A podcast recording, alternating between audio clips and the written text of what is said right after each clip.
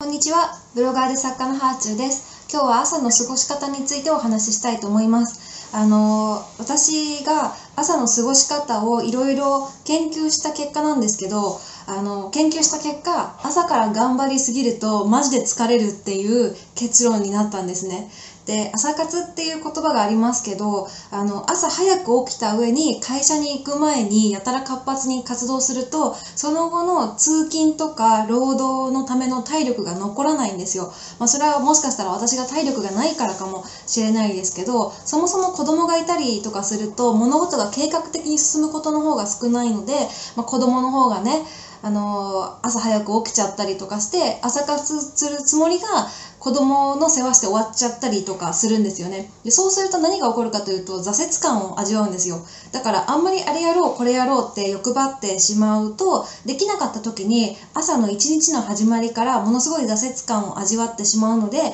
私は朝は頑張っちゃダメだと思います。でもハードルを低く低く最低限に下げてでできなかったことよりもこれができたっていうふうにできたことにフォーカスできるような予定組みをした方が絶対に心にとっていいと思います。でそんなわけで私は、まあ、ストイックな朝活ではなくてゆる朝活をここで提案したいと思ってます、まあ、考え方としてはあの朝活っていう言葉だと朝からかなり本気出してる感があるのでそして頑張るみたいなイメージになっちゃうので朝を活発に過ごすっていうのではなくて朝を整えるっていう言葉を提案していきたいと思ってます。でねあの朝って当たり前ですけど毎日のことなので毎日あることなのでまずは毎日続けることを最優先してください。いい習慣でも続けないと意味がないから。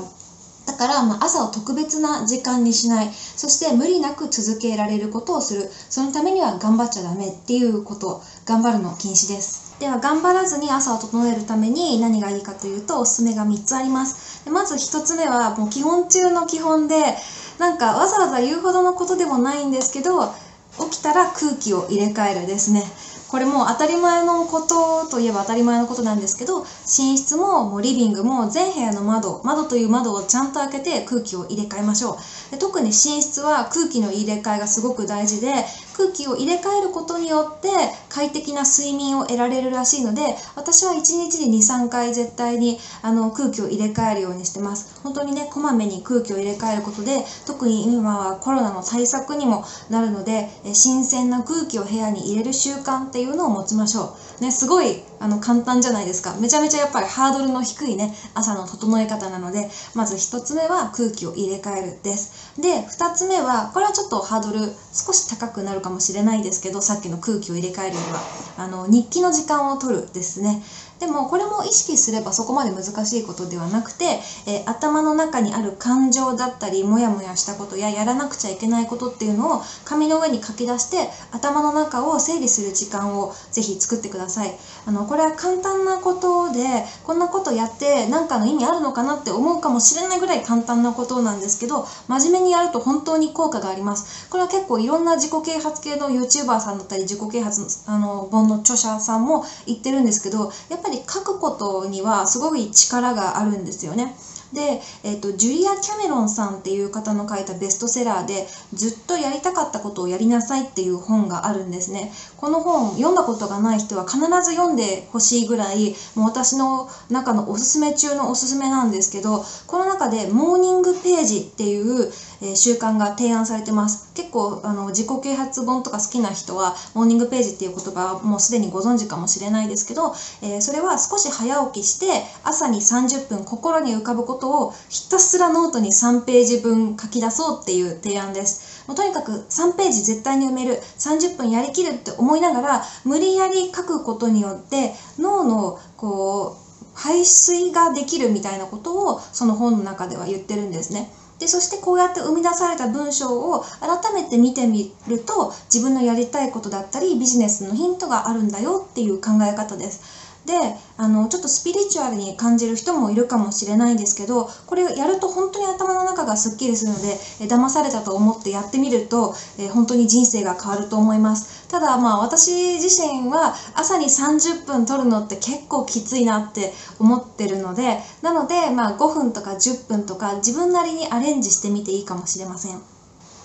とにかくこうやってねあの日常に頭の中の整理の時間を組み込むっていうことが何より大事だと思いますね。えそして最後の3つ目はお散歩ですの。私の場合は自宅で仕事をすることが多いので散歩の時間をちゃんととってるんですけど通勤時間がある人っていうのは通勤がお散歩の役割を持ってくれるかもしれないので通勤兼お散歩とかでもいいと思います。え子供がいる人は子供と一緒に近所一周とかコンビニまで行くとか、まあ、そんな簡単な感じでもいいかもしれないですね。とにかく一回外に出るっていうことが私はあの体とか脳を動かし始めるスイッチになるなというふうに思ってるのであの朝の空気を吸って季節だったり天気を感じてで音楽を聴いたり会話したりしながら適度に体を動かす。そしてなんか道端の草とかお花とかに癒されたりしながらちょっとぼーっとした時間とかも持ってみる。そんなお散歩の時間があるとすごくいいと思います。私は雨の日は無理にお散歩はしないんですけど